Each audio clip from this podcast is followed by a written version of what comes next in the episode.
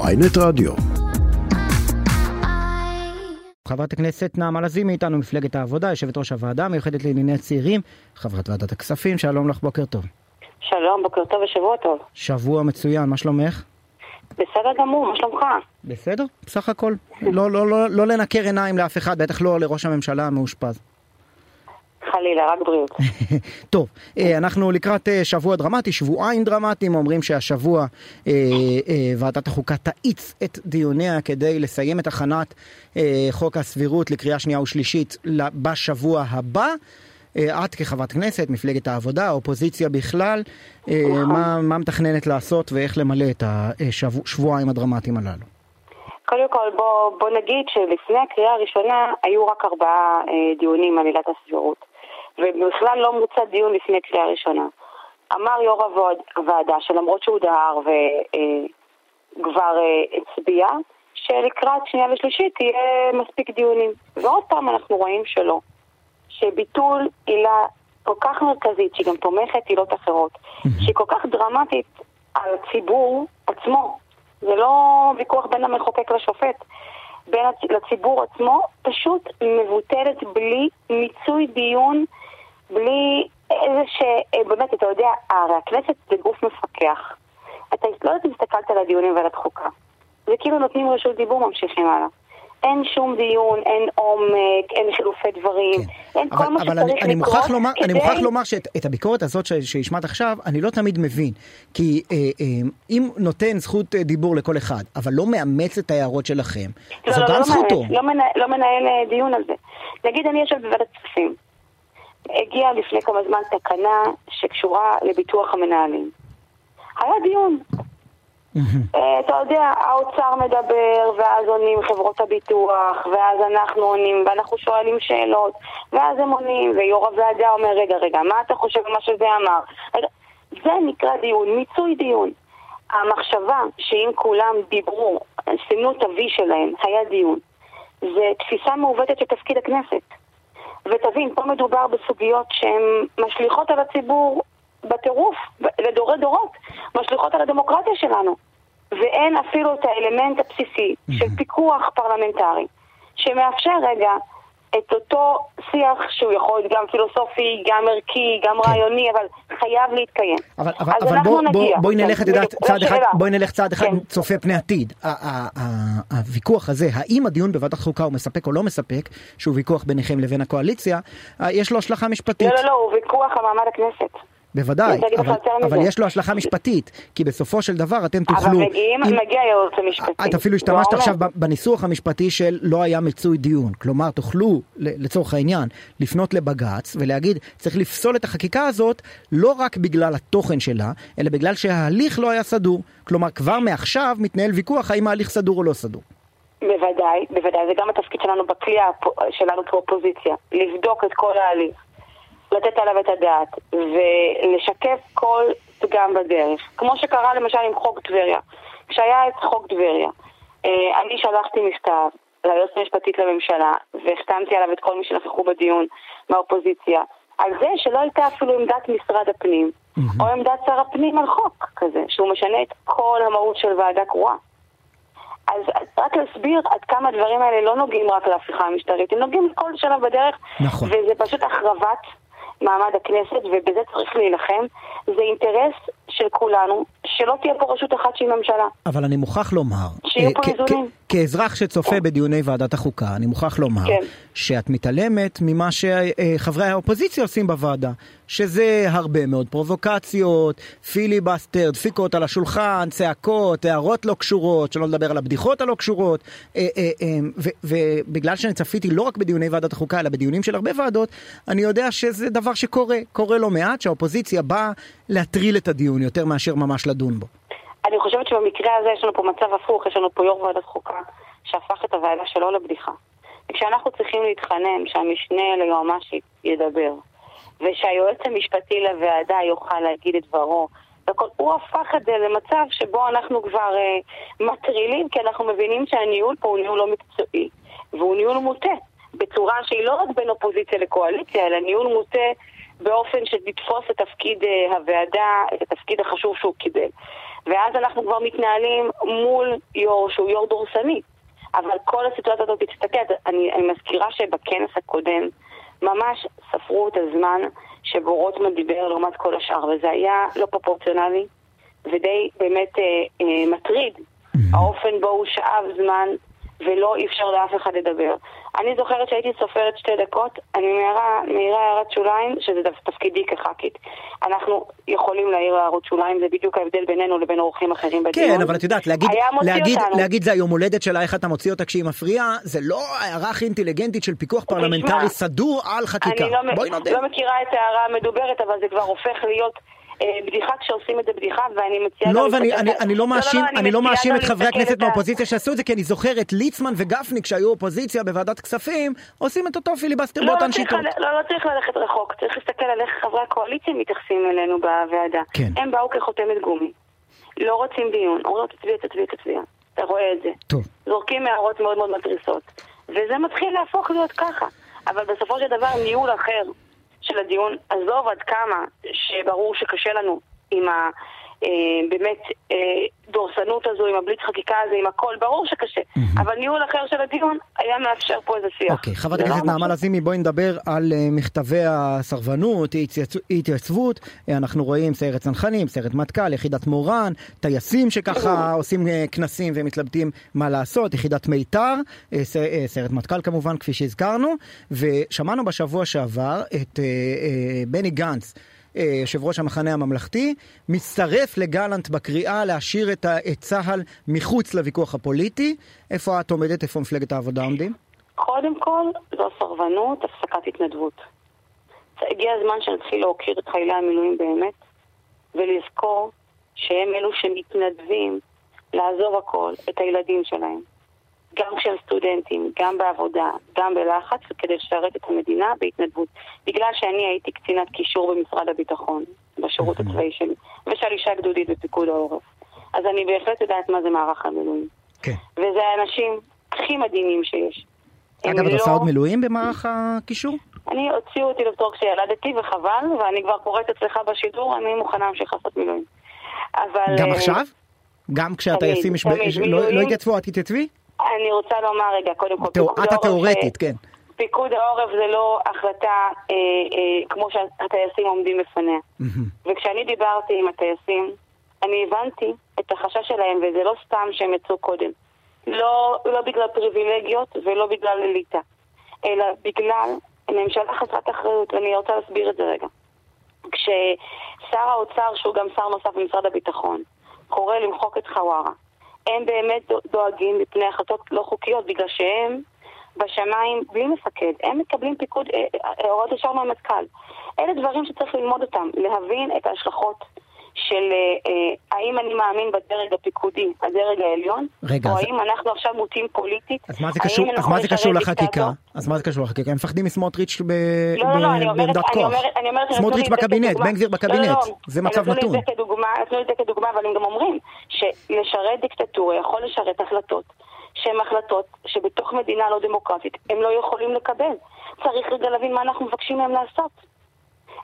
זה חשש שגם גלנט מודע אליו. הוא עשה מסיבת עיתונאים, הוא פוטר בגלל שהוא העלה את זה.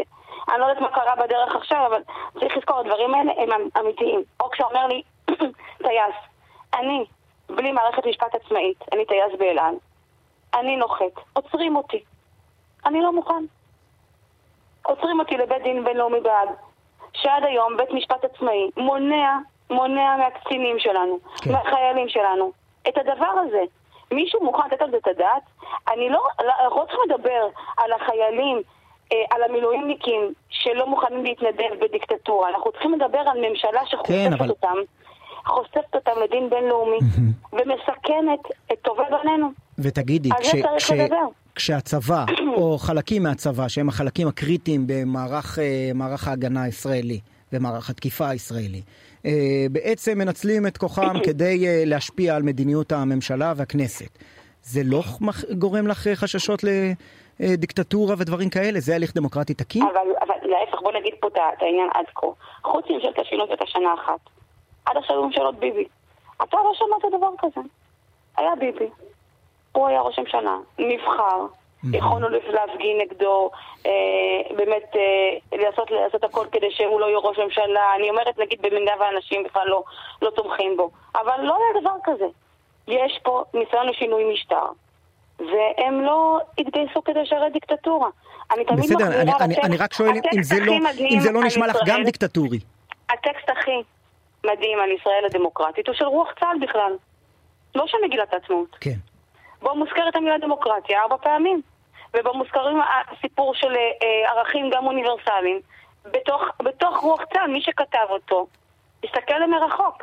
נכון. ועל אתה מתגייס, אתה מקבל רוח צהל אליך. והדבר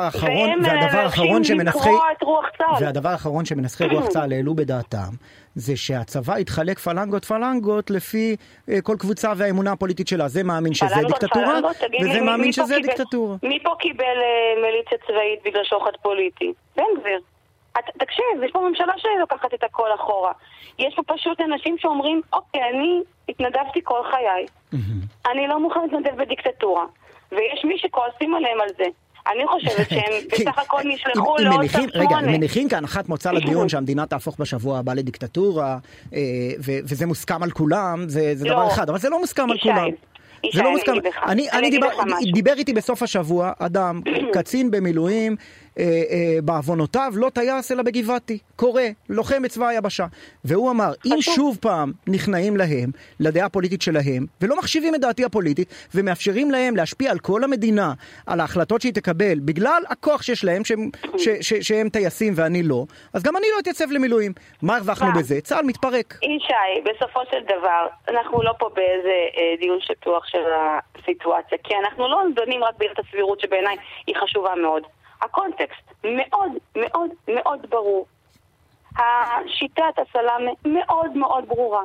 ברוך השם, חברי הממשלה אומרים אחד אחד, באמת ברהב גדול, אנחנו נעשה את כל ההפיכה לאט לאט. אבל מה אתה רוצה שהם יעשו?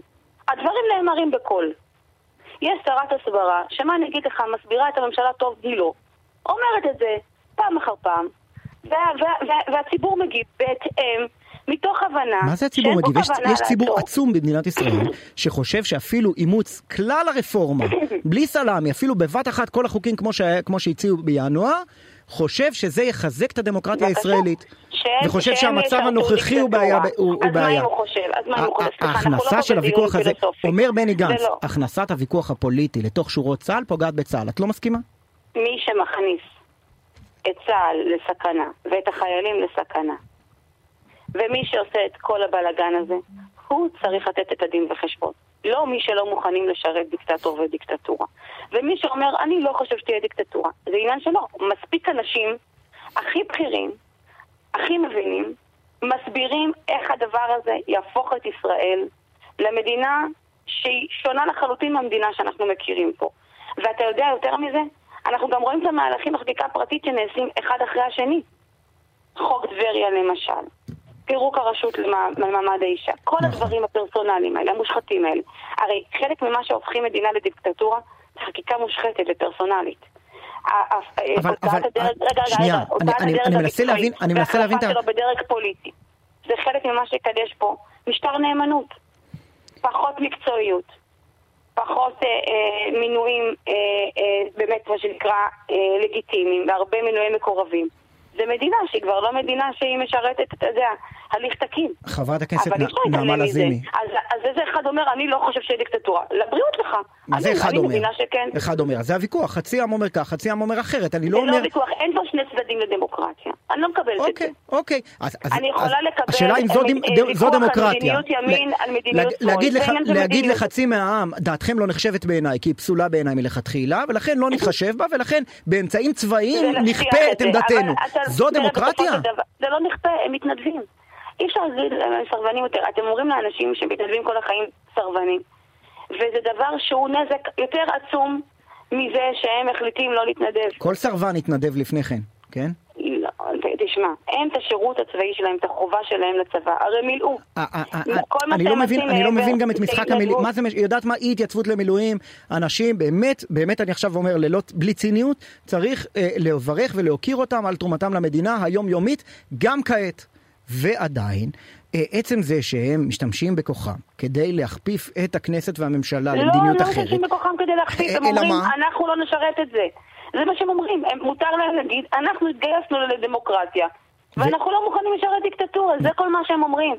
אבל תקשיב, הרי השיח הזה בינינו, לא יגרום ממשלות דעתם, הם מבינים טוב מאוד מה יריב לוין עושה פה. הם מבינים טוב מאוד את כמה ביבי שחית, וכמה שהוא בוא לקחת ישראל כמדינה, באמת כבת ערובה. הם לא אמרו את זה לפני כן, הם אומרים את זה עכשיו סביב ההפיכה המשטרית. זה נאמר בקונטקסט, זה נאמר בהבנה ברורה לפרוטוקול הפולני שהם עושים לנו פה. שהייתה פה, בפולין הרי הייתה מחאת ענק, עצרו הכל, והתחילו בבליץ סלאמה, עד שהביאו אותם עד למצבם. הם לא מעוניינים לשרת את זה. אני מבינה אותם, אני מחזקת אותם, מבחינתי בצח 8. חברת הכנסת נעמה לזימי, מהיכרותי עם עמדותייך, תמהני מתחשה בנוח עם המיליטריזציה של השיח ברמה הזאת. זה לא מתחיל, להפך. הם אומרים שהם מבינים לאן זה ייקח את ישראל. הם מבינים מה ההשלכות של הסלמה, של פקודות לא חוקיות, של כל הלך הרוח ששינוי משטר יעשה פה.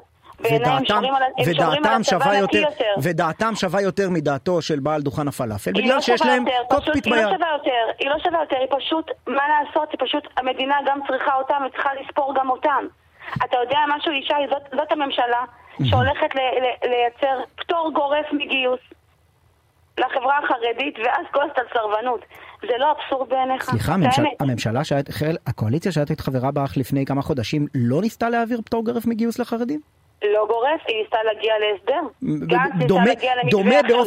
דומה באופן מפליא להסדר הנוכחי שמציעים. לא דומה. הם ממש לא נכון, יותר מזה. הורדת גיל הפטור ל-21, מה פירושה? לא, מה פירושה של הורדת גיל הפטור ל-21?